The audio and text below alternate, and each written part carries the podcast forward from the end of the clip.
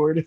Kyle, Kyle Lowry, I can do that. Kyle Lowry, Lowry, Lowry. Oh my god, she thought she could do it. She couldn't even do it. Let's not. Let's just stop. Let's keep. Yeah, this we can. This camera. too dangerous. Let We everyone else can be We astounded Yeah, at Ruby's. we'll have Ruby go versus uh, Sherm Oh. when we ever see Sherm. wow. Damon Stoudemire. Damon Stoudemire. Stoudemire, wasn't he the short one? yes. Yes. There you go. Oh, I don't know who that person is. I told you he was five ten, right? Yeah. Mighty Was he? Mouse. I feel like Kyle Lowry was the shortest. Mighty I thought Mouse. He was the shortest person. Kyle Lowry's six No. six feet, six one or something. Lowry. Really? Yeah. How do I say short. We're not telling you how to say any of them. That was an accident. Pascal Siakam. Siakam? Okay, thank you. And Sergey Here, Ibaka. here's here's a, here's a fun trick that my African friends Serge. taught me. If you ever see an African last name, you can just pronounce it as it is, and that is the way to say it. Like, there's no like usually I was hidden doing words or anything like that. That was my attempt at pronouncing it as it is. Okay, Ruby, try harder. Oh goodness. Oh goodness. Welcome to the Technically Diverse Podcast, featuring the Quadcast crew. Welcome to episode number eight of the Technically Diverse podcast. We are located at the intersection of technology and cultural diversity. I am your host, Jordan, and joining me as always are the members of the Quadcast crew. My co host and our resident adrenaline junkie, I'm Sako, aka Ruby. Hey everyone. Behind the scenes working his magic is Uncle Mike. Remember, if it ain't Mike, it ain't right. Feeling good, feeling fine. How's everybody doing there?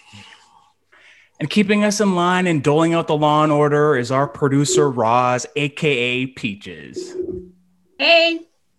We're joined by Paul Jones. Okay. He's a Canadian sports and media legend. He's a studio analyst and sideline reporter. He's the Toronto Raptors play by play announcer. You've heard him on the Fan 590, you've heard him on TSN 1050, and he's also the co host of a widely popular sports show, Smith and Jones. Paul, thank you so much for being here. Jonesy, I'm going to call you Jonesy because I always wanted to call you Jonesy, and I can do it now. There's free reign. I'm so happy. Um, so, all you know, good. thank you for being on our podcast. You know, uh, we really, really wanted to have you on. Um, you know, I, you can see me; I'm smiling ear to ear. Um, you're so busy all the time, Paul, with all these jobs and all these gigs that I just mentioned. And in October, you just got appointed to the board of directors for Basketball Canada. Tell us about that, how that's going, and how do you find the time to be everywhere? Uh, you make the time. Um, you, you know, Jordan. It's my late father used to say, if you want something done, ask a busy person uh, because they will find the time to do it. So I'm I'm trying to be busy. Um, sometimes time is more valuable than money. Um, uh, so I, you know, I, I make the time. Um, uh, and and you, you can thank Big Mike for this, Uncle Mike for this. If if if if, if nothing else, um, we we go way back. Um, the appointment to the to the board with Canada Basketball was was really kind of cool for me because all I ever wanted to do was, you know, uh, play for the country. Um, and and back in our day, it was, uh, you know, people might argue it was a bit of a closed shop. It was tough to work your way in. Uh, there weren't that many minorities, black kids involved, and I'm I'm I'm kind of laughing now because Canada is wildly successful, and we got Tristan Thompson from Brampton, Cory Joseph from Pickering. you know, like like even going back, we had a we had like back in the day, we had Sherman Hamilton from Malton, and and you know Michael Meeks from like so. It's it's good. It's good that the the, the it's become more representative, and uh, the board was the same way. They felt that they needed to become uh, more representative. Uh, I'm I am a self-admitted basketball lifer. Uh, I, the the game is, you know, the game uh, will never be out of my system. Uh, I often thought I'm I'm going to be this old man at home sitting watching games on the couch, and thanks to COVID, I am doing that still. but uh, I'm also working in the field, so it w- it was nice to be appointed to the board, and it was nice to be able to, uh, you know, kind of ha- be a voice at the table and consider things that maybe they didn't always consider um, and have somebody um, you know kind of as i said be representative of a, of a, of a group that uh, was present uh, was popular but wasn't always present at the table And you know, our, our podcast is all about diversity, inclusion topics, and technology. And you you hit it on the head there, right? Like you're playing the sport, you're you're part of the on court action, but then there's no representation in the stands and in the front office. So it's it's awesome to see that kind of take place now, and um, it's awesome to see um, that even happening in in the NBA now, where you know there's a prominent focus on making sure that there's black execs. And you know, Raptors as an example, we we, we have a strong leader on the Raptors with Masai Ujiri there. So it, as a fan, it's it's it's great to see, right? It, is. It is, Jordan. And and I, and I will say this about uh, diversity, equity, inclusivity. Uh, it's it's it's like running the marathon. You know, a marathon is 42 kilometers, or for those of us that are old school, 26 miles, 385 yards. And right now, uh, you know, the NBA is in terms of sports leagues, they're ahead of the NFL, they're ahead of the NHL. Uh, you know, you know they're they're ahead of Major League Baseball. If it's a race for 26 miles, the NBA is at the 10 mile mark, and you know, like hockey's just tying up its shoes, and and you know, baseball and football are you know at the one mile mark. They're to me they're way behind the NBA, but the NBA still has a long way to go too. You've run 10 miles, there's Mhm. still another 16 to go, and and you know, I am the only black play-by-play voice uh, on the radio, and I'm not even full time because of a uh, you know a move by a, a program director years ago. I, I I am play-by-play for half the games and the analyst for the other half the games. And at one point, I was full play-by-play, and I was the only black play-by-play guy uh, in the NBA. So the NBA is diverse; it's progressive. Uh, they have a focus on equity and inclusivity, but you know, there's as you said, Jordan. There's still there's still a long way to go. There's still lots more to do. Wow, wow, that's that's it's still kind of insane when I I I, hear that that sort of stuff that you know you're the only black guy like in in the that's that's crazy. oh man, can can you can you kind of shine some light? I know you've been in the industry for a while about how things have kind of looked historically, um, being a broadcaster, like especially in the Canadian landscape. it, I mean, it it it kind of is what it is, Jordan. Um, we haven't had a lot of representation. Um, and I remember, uh, you know, it's nice to see Jermaine Franklin doing Sports Center, but Hmm. you can count here the number of male minorities that have done Sports Center, or may, maybe here, uh, you know, with Yeah, between my brother and David Amber, and you know, I know uh, uh, Gurdeep, um, um, Nabil Karim, uh, you know, Jermaine Franklin now. Uh, you know, I- I think Tom For- Thomas Forster might have done some back in the day. It's there, it is there aren't very many, you know, and uh, that that's kind of the way the industry is. And again, uh, to me, it always speaks to uh, the hiring practices. Uh, people are going to reach out, hire people uh, with whom they're comfortable, and it's it it it's not maybe done purposely, but it's the way it is. People are more comfortable with people they know or people that look like them or people ha- have the same thought processes. So that's how they reach out. And i'm glad there's a focus to kind of change the landscape right now and make sure that that isn't the case. It, it, it takes opportunity you know it takes opportunity. And, I, and i'll say this um, and, I, and my dad was a brooklyn dodger fan a jackie robinson fan and he used to say yeah jackie broke the color line but somewhere there was a white person behind him going, okay, you can do this, giving him the opportunity. And that's, That I think that's, that's it, Jordan. I think that's what we're kind of crying out for. Like just give opportunities, give chances, give equal chances. Uh, pick me because I know what I'm doing and I happen to be black.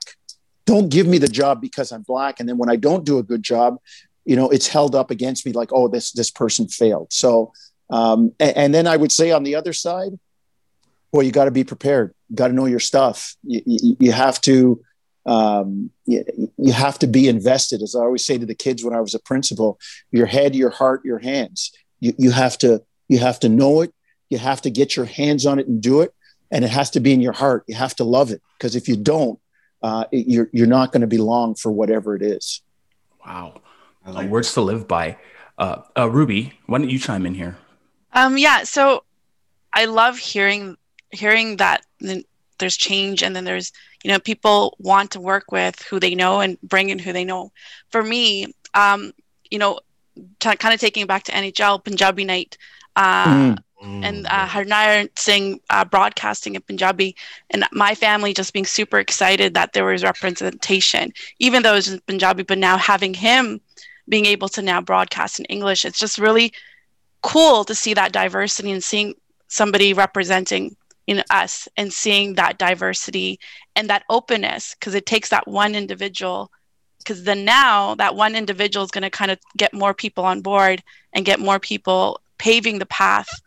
So i think that's very important to to see that recognize that and support that and have people say hey i can do that too. Right. It's it's hey, there's somebody that looks like me, right? Yeah. And that's Right. and and that's the way you look at it. And and uh, for years we didn't have that, at least not in Canada. We're starting to get some of that now.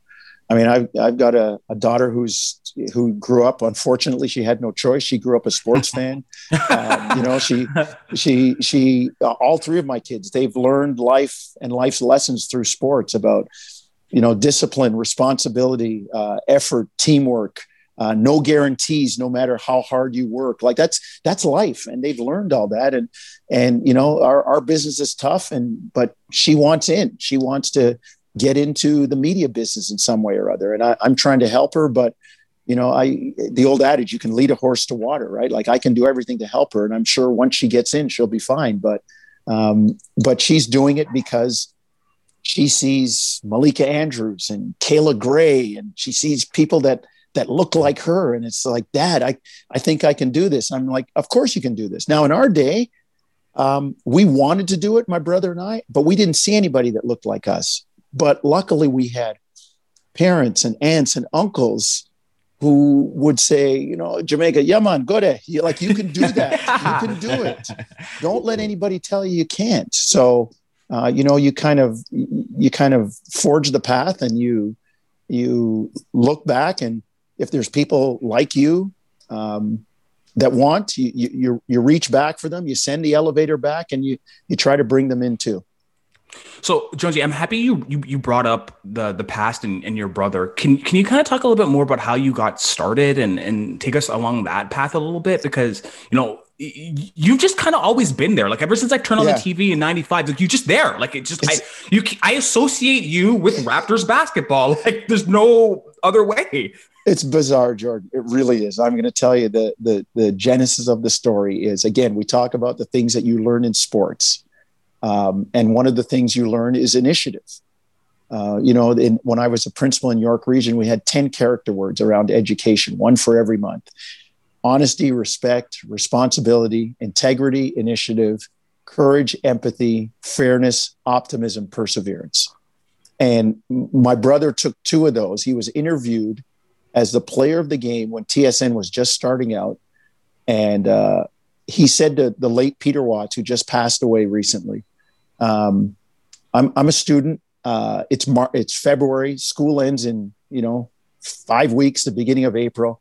I'm looking for a summer job. Right now, I'm cutting grass at York University. That's my summer job. I drive a tractor and you know I push a lawnmower and whatever. He goes, I'm a sports guy. Do you have any jobs there at TSN? And Peter Watts said, you know what? This was a Friday out in Vancouver. He said, call me Monday. And uh, like I was talking to you people off air, we're Jamaican. Don't say call me because I'm going to call you. right? yeah, I'm I'm following call up. Don't say call me and then be surprised when I call you because I'm going to Uh-huh. call you. So Mark called him and he said, Yeah, come on in. And Mark got a job in March, April of 1985 working at TSN. And I was overplaying basketball in France. And I called him and I mean, we were sports nuts. And here's an all sports channel.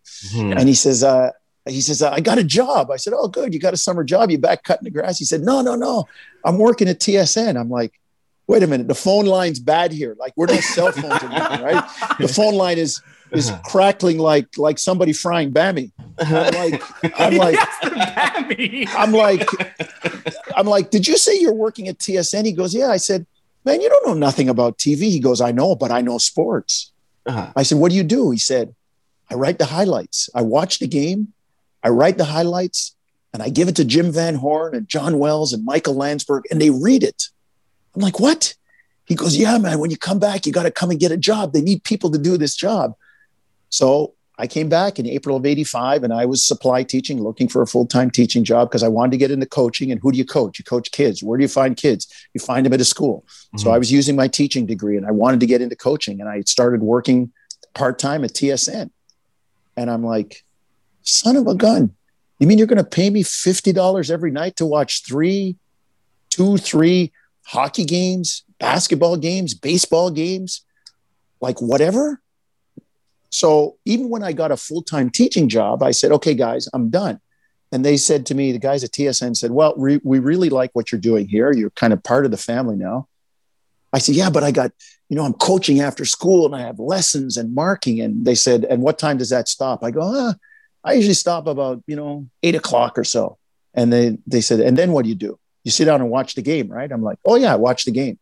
They said, well, why don't you keep coming in here and watching the games and we'll pay you and you can write the highlights. You're not going to bed till the game's over anyway. You might as well be here.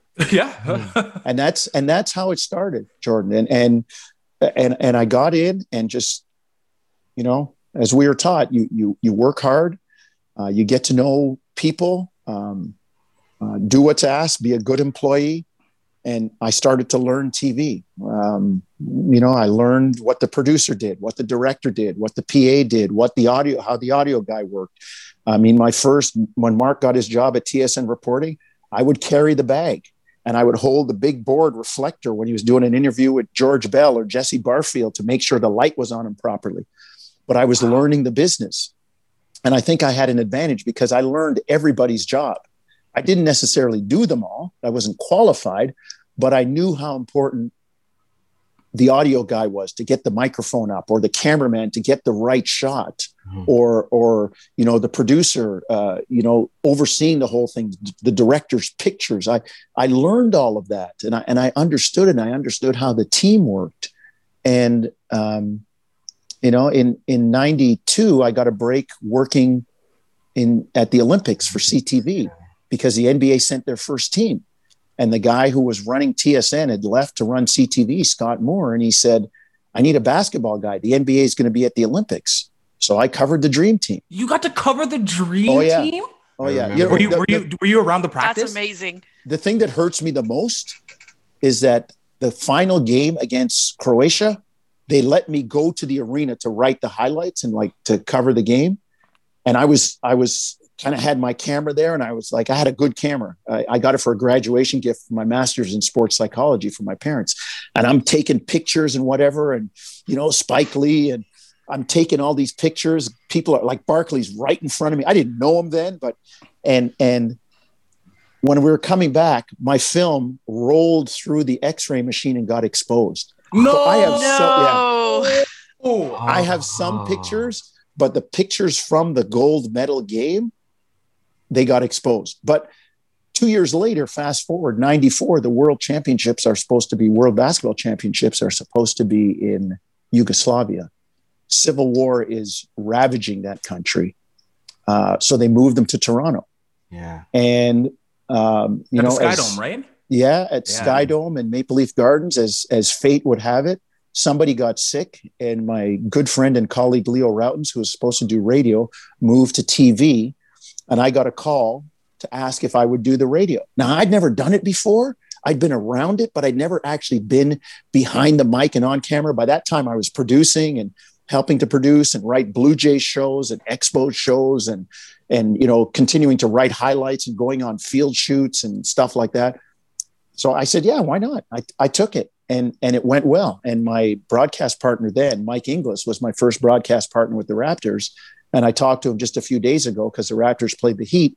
He's now the play-by-play voice in Miami. I'm envious that he gets to go to shirt, go to work in a golf shirt every day. What a gig. Yeah. yeah. So, and that's it. And I, I just, Jordan, it's just kind of gone hand in hand. I kept up with the school stuff because I felt education was important, especially in our community. Oh, yeah. Um, some difficult places, but but trying to, you know, at times give some tough love and and prepare, you know, kids that look like me. And and I could see them. They were me when I was that age, and they they needed they needed help in a, in a myriad of ways. And so it wasn't until 2006 that I finally let education go and went dove full time into the broadcasting.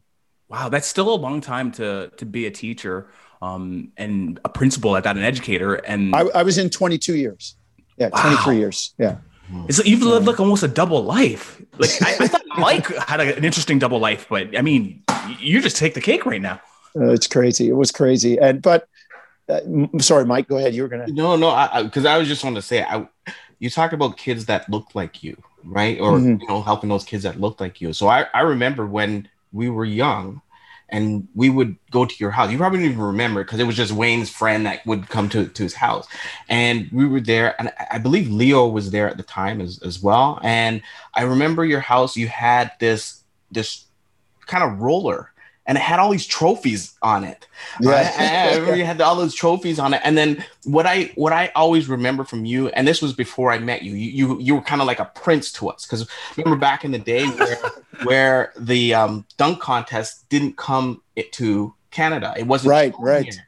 And so you had a satellite dish, right? And back then that was big things, right? Yes, yeah. Yeah, somebody has a satellite Yeah. dish. That's So- huge. he Paul used to get us a tape, right? And then Wayne would call, right? Not text or anything. He would call or, or run down the street to our house. And, and then we used to watch this VHS tape that Paul recorded for us. And it had the it had all the the dunk contest and it had the the game and, and everything. And that's what we used to watch. Like one tape, you can't you can't even dub it. We always used to have to go to Wayne's house.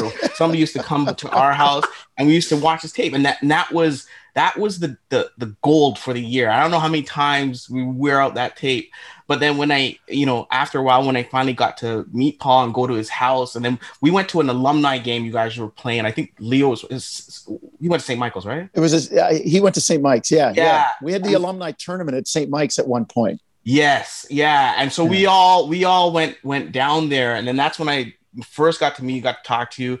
You know, I, I knew about your parents. I knew from from them from Wayne's house and stuff. But you know, looking at you is like I was like, wow, he's doing a lot of a lot of things for my for myself just in the background. And that was even before you were on on TV. I knew the stuff you were doing. I know all the awards you got in in in school because you know your younger cousin would talk about you Right. right? And so Right. that's a thing of um, ad- admiration, admiration, right?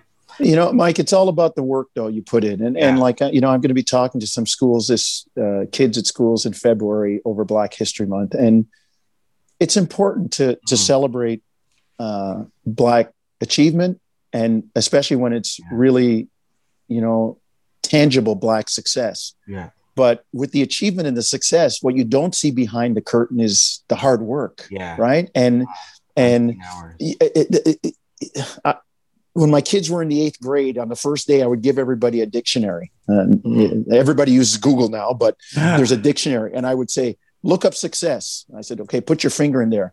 I said, "Look up work," Mhm. and they would. I said, "Read the definitions." I said, "Okay, this is the only place where you're going to see success before work." Yeah, The yeah. dictionary. That's it. That's it. If you want something, you and be successful, you're gonna have to work for it. Mhm. So, Mike, all those things that I was doing behind the scenes and like Mhm. some of that, I mean, it's, you know, it's my cousin Wayne and his Yeah. boys and whatever. Can we see the dunk off? Yeah, man, I'll, I'll, I'll Yeah. dub it for you. I'll get a tape for you, whatever. But all those things and studying and watching and, Mm-hmm. and those things were preparing me for later that I, I didn't even know of, you Yeah. know? So, um, I- I- and, and, and you have to, people have to understand this it is about the work you put in. Like you have to work. And again, as I said in sports, you can work as hard as you can, as much as you want, but there's no guarantee. Now, I, I got lucky. I, I, you know, somebody happened to be in the right place at the right time, the right people seeing me. I, I, I got lucky because there's lots of guys like me. I, I, but if I didn't put the work in, I, I wouldn't have put myself in that position. So that's the biggest thing I think everybody has to understand. And I'll talk to the kids about it this entire month of February. Black achievement is great. Black su- success is even better. But you, got to work to get there. Exactly what I tell my kids because I tell my kids there's no such thing as luck, really, because luck is really being prepared for that opportunity that comes. Right. Right. That's exactly what you did. You prepared yourself, and then when the opportunity arose, you were you were there. Now, the, what you guys are talking about, it reminds me of, and Paul, you might remember from last year when Donovan Bennett he came out with an, an article talking about like the lack of like diversity in, in in sports in the Canadian sports landscape, and he referenced an incident where he went up to Norman Powell and he dapped him to say hello, and they had a rapport, and one of his colleagues basically asked him, "Hey, like, do you do you know him? Like, did you grow up with him, sort of thing?" And Donovan was kind of taken back. He was like, "Well." And I'm, I'm paraphrasing here. He was taken back. He, he was like, well, no, like I've covered this guy for years. Like even before he was like huge on the NBA, I, I formed a bond with him, and like it, it shouldn't me going up to say hello doesn't have anything to do with some prior relationship or Right. or growing up together.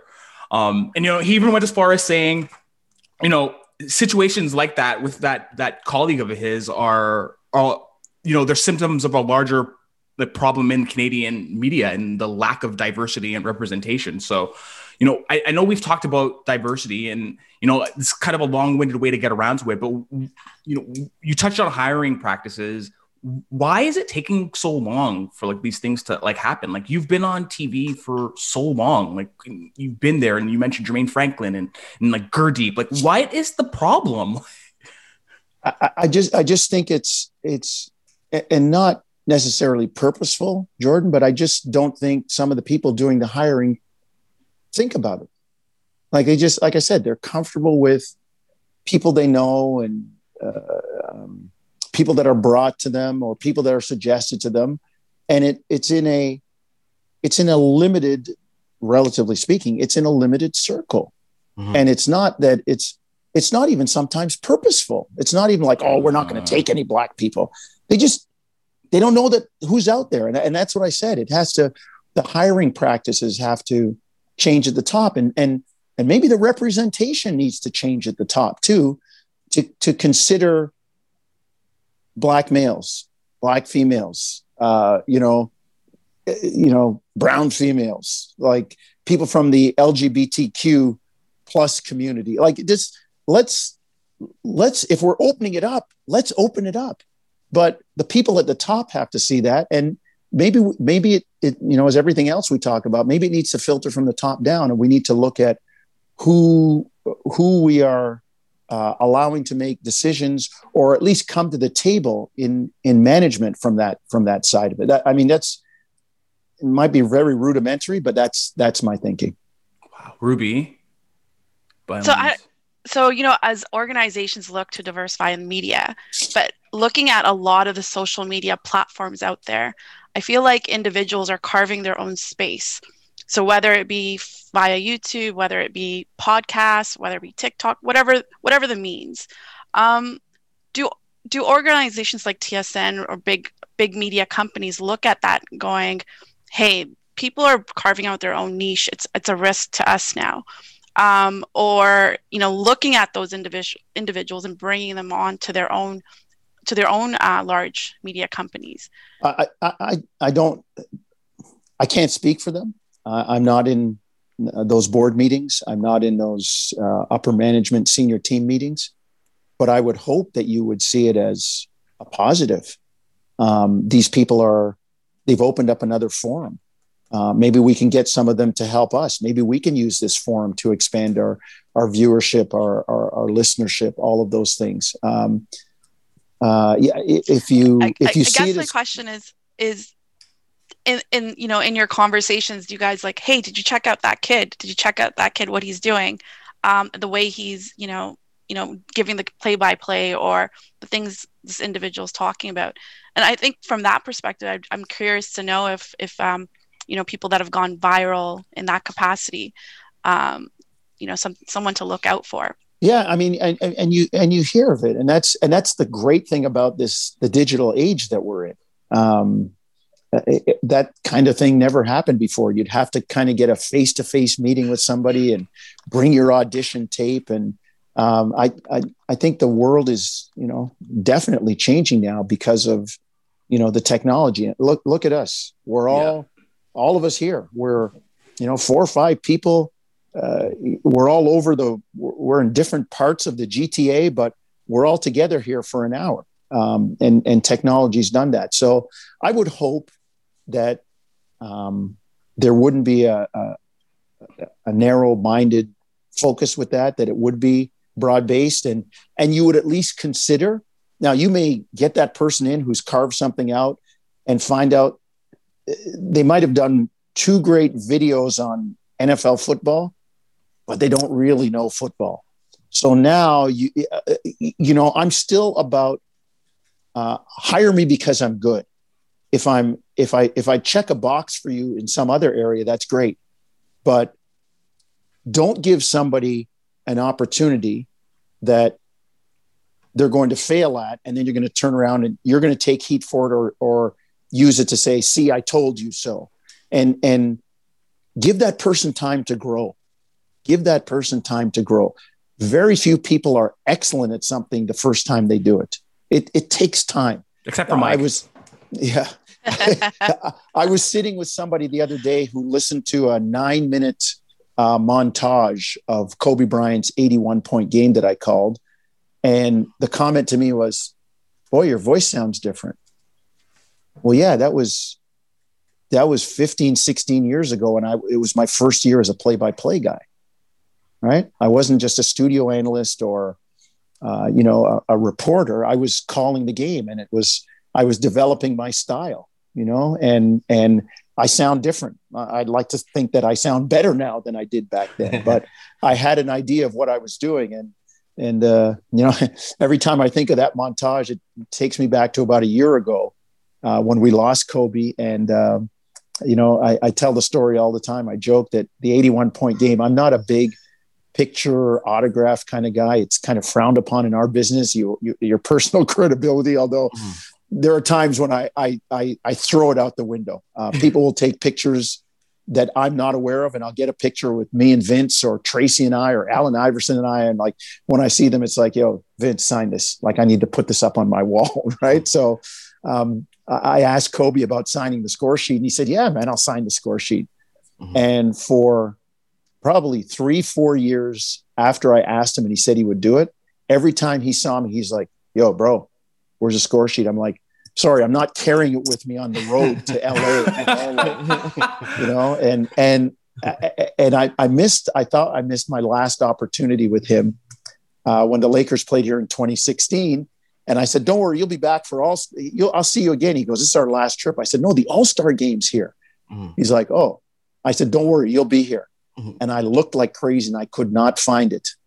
And uh, oh. uh, my broadcast partner, Eric Smith, found his. And we walked out to the loading dock after the game, and Kobe signed for Eric. And I'm like, I wish I knew where mine were. And um, well, let's let's put it this way: I found it too late. I still have it preserved because we were doing our basement. I was moving boxes, oh. and I found the box with the game notes of Kobe's 81 point game and the game notes. It said the Los Angeles Lakers tonight. Welcome, you know, Sunday, whatever, whatever.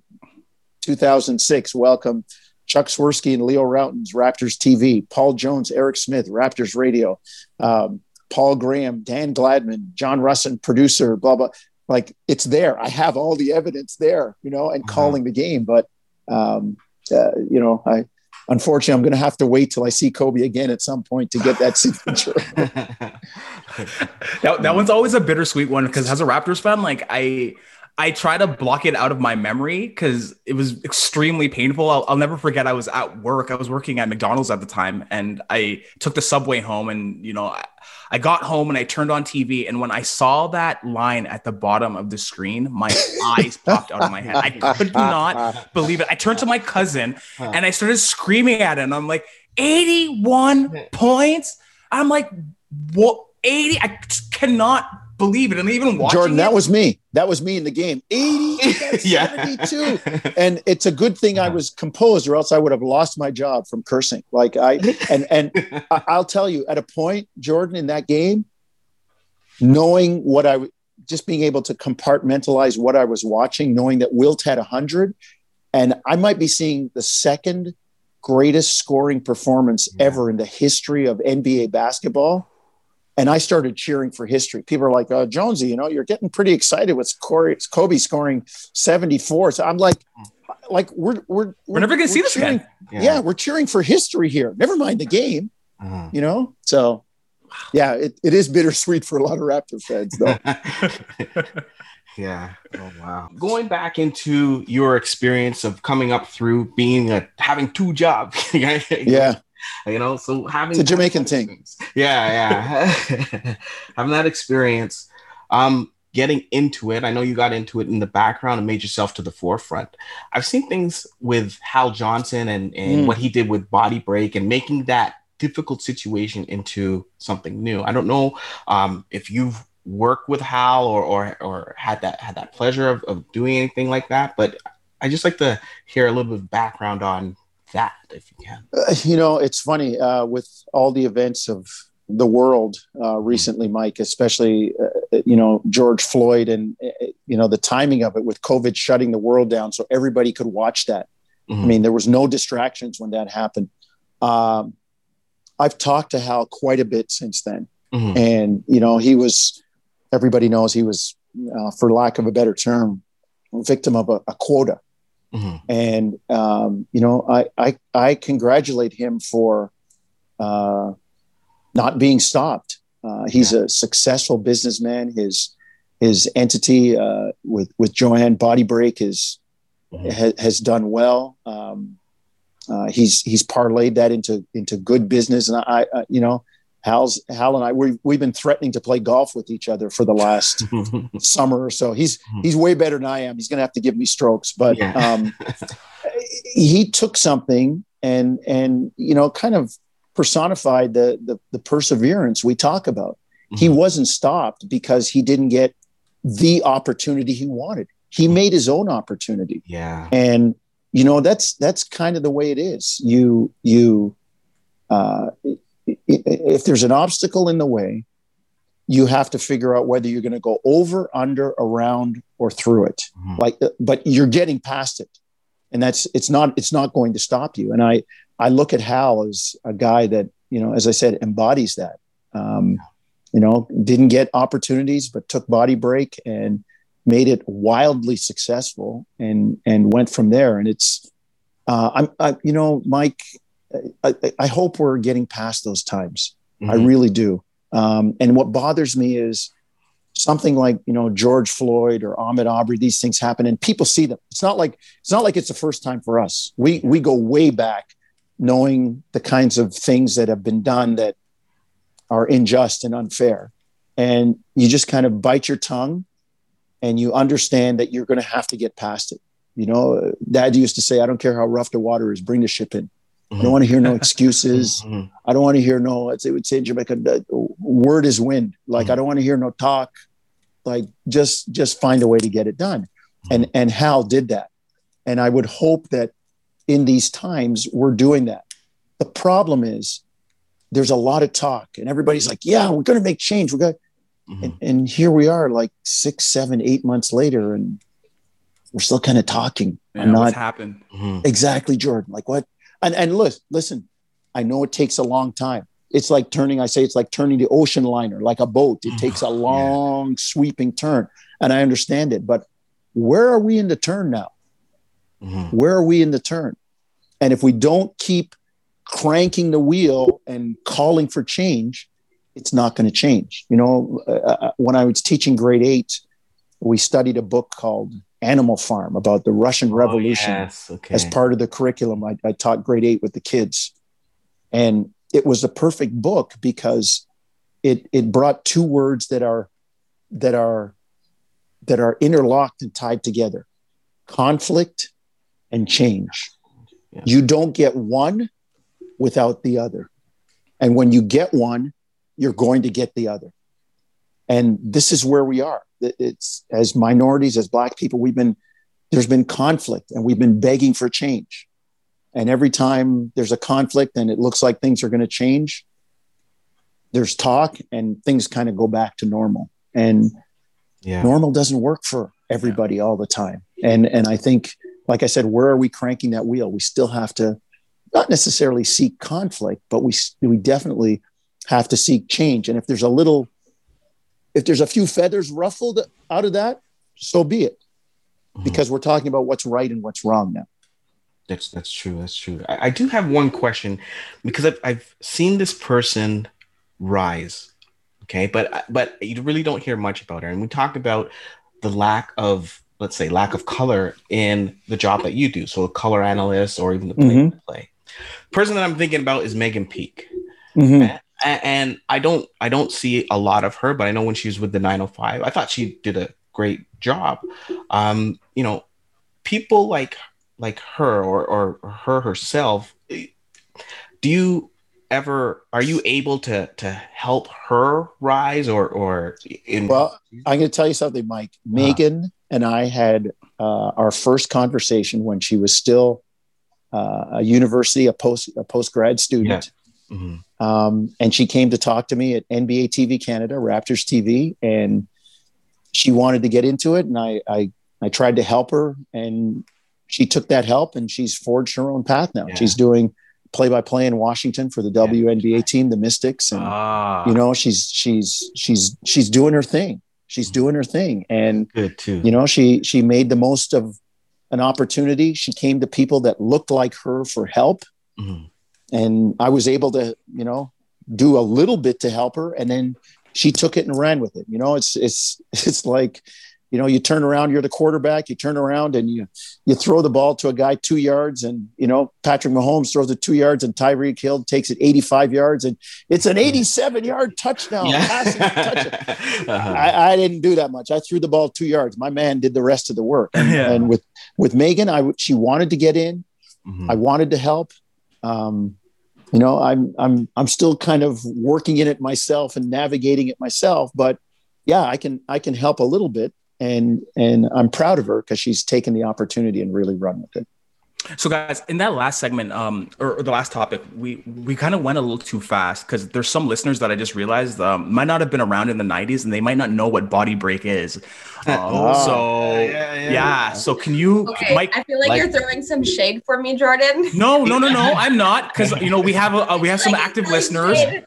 Paul in the chat, I told him that he needs to explain what body break is because No, no. I just there, some people might not know. So, it's, it's Oh, okay, good let's yeah, no, no, that, that's a great point. Uh, I mean, I And, I, personally, I I, didn't know doing- about Hal's struggle either until Mike kind of talked about it. Like, I just thought he was this successful guy. I just, I just remember the short shorts on TV, and I'm like, yeah, Yeah. Hal.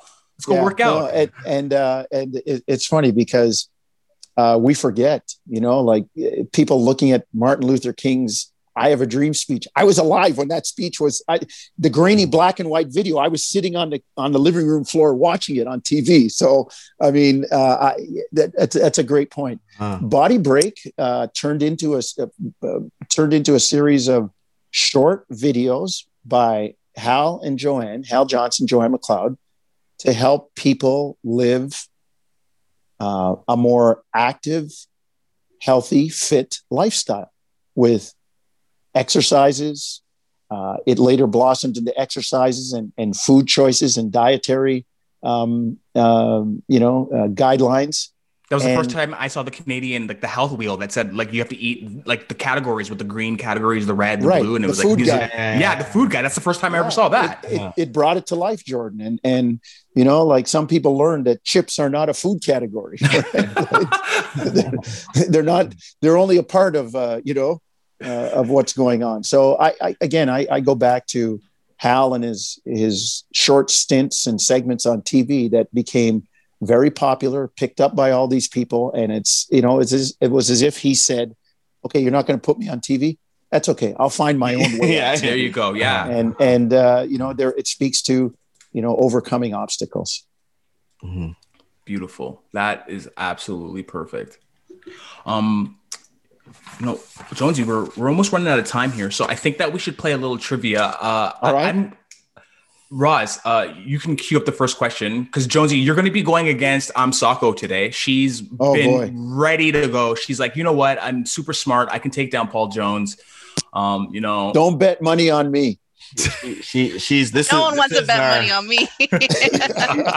She's our ringer. She, she, she went to Australia. She studied in Australia.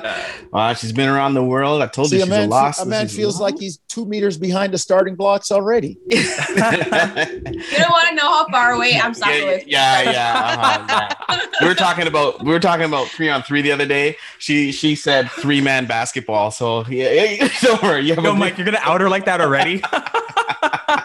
so first of all, it's really inspiring to hear how people have been resilient and forged their own path. So, with my inability to probably succeed at this quiz, I will make my own way. I'm, I've got no. There you go. There you we go. So There Roz, go. let's let's start off with So the I first question. realize here. I'm going to be uh, playing against the the Michael Jordan of this Oh, quiz. see, so I'm, see, now man's feeling some pressure now. Okay, let's go with the first question then. What year was the Raptors founded in? 95. Whoa. Oh, Oh, she did the answer. Oh. Yeah. That's all I got. Nice. nice, yeah, she said that quick. I was like, what? yeah. Wow. nice. So apparently the team was founded in 1995 as part of the NBA's expansion into Canada, along with the Vancouver Grizzlies. Yeah. Mhm, Expansion Like, you know, cousins. Yeah. Another team we need to bring back, but that's a And- story and- for another And day. I'm a little pained by the the reactions of my my quadcast crew right here. Told you that that three man basketball that kind of ruined it for you. Don't let them give you a label, girl. Okay, who scored the first point in Toronto Raptors history? Oh, Okay. Okay, was it? I'm gonna Sharon- give I'm gonna give her a chance because I, I know this one I know. I feel like you would. Okay, I'll give you the options, Ruby, so you can Okay. guess. Okay, Okay. Karen Wright, Ed Pinickney, Pick me. uh, Damon Stoudamire, Alvin Robertson. I feel like I pronounced these all wrong, and I wanted to say Pickney. I know that's not it. Go ahead, Ruby. I don't know. I feel like I'm just gonna guess Robertson. Yeah. It was a three pointer. Uh huh. Alvin Wow. Robertson, the first basket in Raptors history was a three pointer Yeah, I remember. by remember. Alvin Robertson. Yeah. I'm, Wow. I'm shocked Ed myself. Ed Pinckney Ed Pinckney jumped center in that game yeah. and was later traded. Uh, I remember traveling one day to Utah because I was teaching school and I didn't travel with the team on the plane. I had to teach school and travel on my own that day. I took three flights. I went Toronto, Detroit, Detroit, Atlanta, Atlanta, Salt Lake City. I got there like two, three hours before the game, just in time to like grab a quick shower and get to the arena to do the game. And I saw Ed Pinckney walking out the door. I said, Where are you going, man? The game's not for like, you don't have to be. He goes, I just got traded. It was trade deadline day and he just got traded. Oh. And he was- He he trade got traded back to Philly. And the irony of it, he I think he jumped center in the first game and the last game for the other team in season one.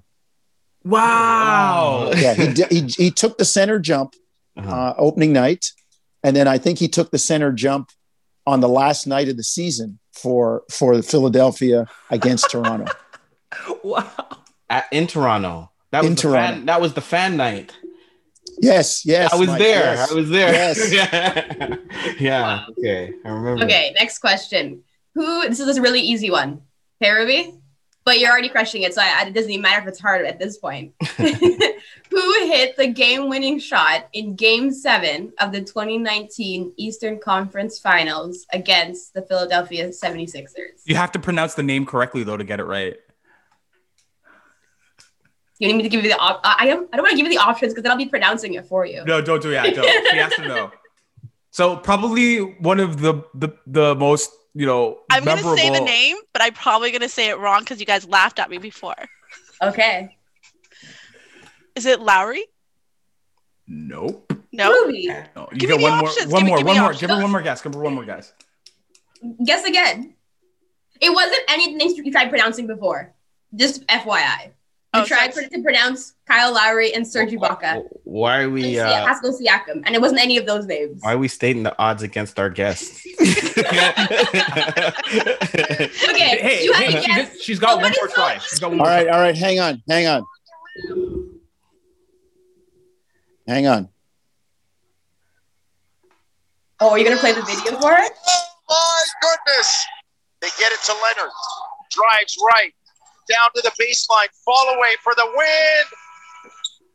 Got it! The excitement came back. That was amazing. you can't get better than that. Oh, man. man, yeah, that is- you that's- win that one. Best hit ever. That was that was that was one of the most memorable calls. When the ball hit the rim, I was Four like, times. I was kind of like leaning, and everybody was standing up. And my friend Carlos was driving back from London, Ontario, Uh. and he called me on the drive home. He goes, Jonesy, you were killing me. What took you so long? Like you got it. yeah. I said, Carlos, I had to wait to see if the ball was going in.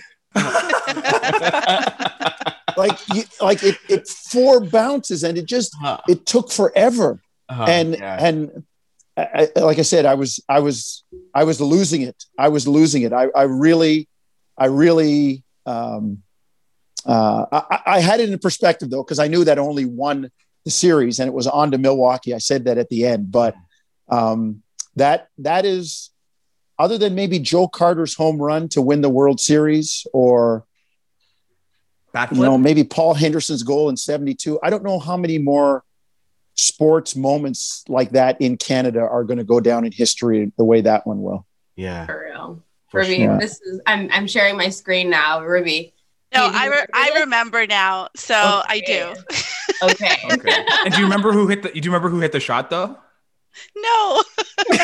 Kawhi Leonard. Kawhi Leonard. Hey, we all got to start someplace. Here you go. okay, so point to Jonesy. Um, next question is which Raptors head coach was fired the same year that he was named NBA Coach of the Year? Boy. Ooh. That, that was also pretty recent. I remember this one.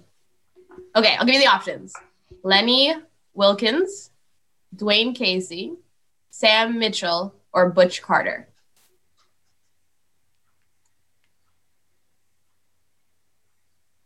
I feel like I don't know at all. So I'm gonna say what was what was her first name? Uh, feel like I want to say. Butch Carter. was Vince Car Vince wait, whoops, No, hold no, Here we are. Le- Lenny it was Wilkens Lenny first. Wilkens, Dwane Casey, Sam Mitchell, or Butch Carter. The first one. Lenny Wilkens. Okay, that's your guess. Do you want to go ahead, Jonesy? It was it was Dwane Casey, and I remember I remember um, the Raptors winning. I believe it was 50, 50, 50 odd games. I, I, they were all running together for me because they won fifty games for like five six years in a row. But That feels. It might have been- say.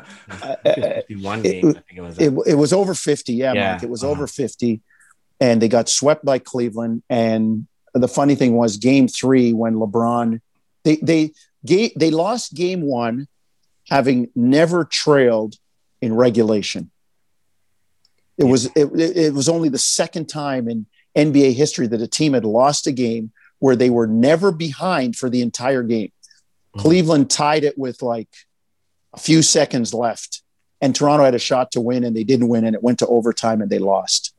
Mhm. Then they lost game two. Game three in Cleveland, LeBron hit a shot like going the wrong way and Yeah, off the I right hand. And I remember calling Uh-huh. it. And my brother Mark was doing the game for ESPN across the, the court. Uh-huh. And the next morning, the next night at the six o'clock sports center, they had here's what LeBron's call sounded like. They had Cleveland radio, Toronto radio, ESPN TV. And it was funny because my brother and I were both on Sports Center opening at the same time because of that play. Uh-huh. And I remember the Raptors getting swept and flying home on the Tuesday morning and thinking, I wonder what they're going to do with coach. He's probably going to be the coach of the year, but this is a bottom line results business. yeah. And if you're, you know, they always say in pro sports, it's absolute because people mm-hmm. say, oh, well, Boston got three games off them. The Raptors got swept. It doesn't matter. Boston still lost two. It's an Yeah. it's an absolute business in my eyes. You're either winning or you're losing. And it, like they say, if you're on a dog team and if you're not the first dog, you see the same thing every day. Yeah. You're not the lead dog. the Good one. I've never heard that. That's amazing. and and and here's Toronto again losing to LeBron. And so I was I, I- look, it was it it hurt to see Dwane Casey fired, but you know, you understand the business and uh you know, you, you can't argue the next coach and they made they changed the team and they got a title a year later. Mhm. Yeah. Can't argue with those results. Yeah. We've Yeah. got our tiebreaker question. Uh-oh. Okay, this is So it. Tiebreaker. This is your So, chance. Think, so All I'm gonna say is have it be a good one because the real winning in this is hearing Jonesy's stories after. Yeah, yeah, yeah. But but Ruby, you're this is high stakes too because technically, if you you do win this, you can say that you beat Paul Jones at Raptors trivia. I just put that out there. no one would believe me, first of all. Hey, we have it recorded. recording. Uh, you 'cause have I'm sure all right. every one of these questions, Jonesy's has probably said something about it on air. I, I'm ready You're for the probably game points. there when they all happened. Yeah. She I'm wants ready, the I'm ball. ready. It's game points, and I'm she ready has for the, the, game point. Let's go. Yeah. Okay. Who was the first Raptor to score 50 points in a playoff game? A. DeMar DeRozan. B. Kyle Lowry. C. Vince Carter. Or D. Kawhi Leonard. Vince Carter. Bingo. As a matter of fact, he's the, as a matter of fact, he's the only Raptor, I believe, to score 50 in a playoff, Playoff game. game, yeah. I'm going to have to look at that. Like Terrence Ross, 51 was against the Clippers on a Saturday night. Uh, DeMar's 52 was in the regular season against Milwaukee. Yeah. And we just saw Fred with, Fred. with 54, uh, you know, a little while ago. Mhm. So uh, Vince did his in the playoffs, and Yeah. um, and uh, everybody thought the series was over when he scored 50, and they went up two one on Philly, and everybody thought it was over. And I sure did. That Yeah. was that was a beautiful series. I remember going to the to the games and me and my brother were sitting beside each other and it was so noisy. oh, You couldn't hear the person right beside you in there. Mike, and that's when to me Uh-huh. Toronto got captured by uh, by playoff basketball, like the Mm-hmm. the noise, the the the energy in the building. Yeah. There's to me, there's there's nothing like it. It's it's it's like a natural high when you've got a packed building and there's a playoff game and Yeah. it's that intense. Uh, there, it's it's it's it's an unreal experience. Yeah, it's it's it's great. It, it, was great. I, I I love those I love those times. It's different than a regular season game. Totally. Yeah, that atmosphere. Definitely. Well, Jonesy, you are a gentleman and a, a scholar. I, I, I, I, I don't know what to say. I, I think we could keep this podcast going forever, but I, I know you've got to move to your, your next important afternoon here, your gig. So thank you so much for being Yes, on the thank you pod. very much. We, we, we hope to see you again in the future. We wish you all the best. Stay safe, man. You know, um, mask up, and uh, I can't Yeah. wait to, he- to hear your voice again for, on, on the games. But uh, Well, when this when this pod gets big and like it's it's it's killing it, just remember to just invite me back, okay? Just Oh yeah, yeah, yeah. Oh, don't, don't yeah. for- don't Ah, forget yeah. me when you when you- when when you when you zoom ahead. All right. like I said, reach back for some of us and and and bring us up. Okay. Jonesy, I'm Jamaican. So Ah, you know we're gonna love it. call. Yeah. but it, Roz, it's okay if I tell you to call. It's okay. It's not like I didn't tell you to call and you call me and I'm answering the phone saying, "Wait, I wish I called me." for?" right? Like, like, like you know how you know the other side of Jamaica is. What are you calling me for? What are you calling me for? Like, yeah, yeah, yeah. right? So we're good with it. I tell you to Uh-huh. call. You're okay. Uh, Great meeting you. Uh-huh. Awesome, gang. Yeah, thank Awesome, you. gang. Was Great Thank to you great to chat, folks. Have a great Sunday. This has been the Technically Diverse Podcast.